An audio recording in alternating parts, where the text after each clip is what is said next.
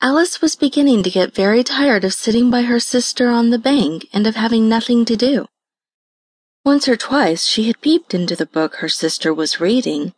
but it had no pictures or conversations in it. And what is the use of a book, thought Alice, without pictures or conversation? So she was considering in her own mind, as well as she could, for the hot day made her feel very sleepy and stupid, whether the pleasure of making a daisy chain would be worth the trouble of getting up and picking the daisies, when suddenly a white rabbit with pink eyes ran close by her. There was nothing so very remarkable in that, nor did Alice think it so very much out of the way to hear the rabbit say to itself,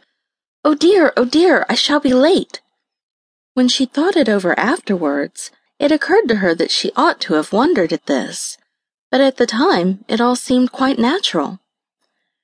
But when the rabbit actually took a watch out of its waistcoat pocket and looked at it and then hurried on, Alice started to her feet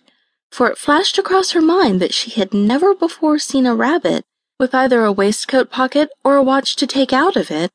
and burning with curiosity, she ran across the field after it, and fortunately was just in time to see it pop down a large rabbit hole under the hedge. In another moment, down went Alice after it, never once considering how in the world she was to get out again.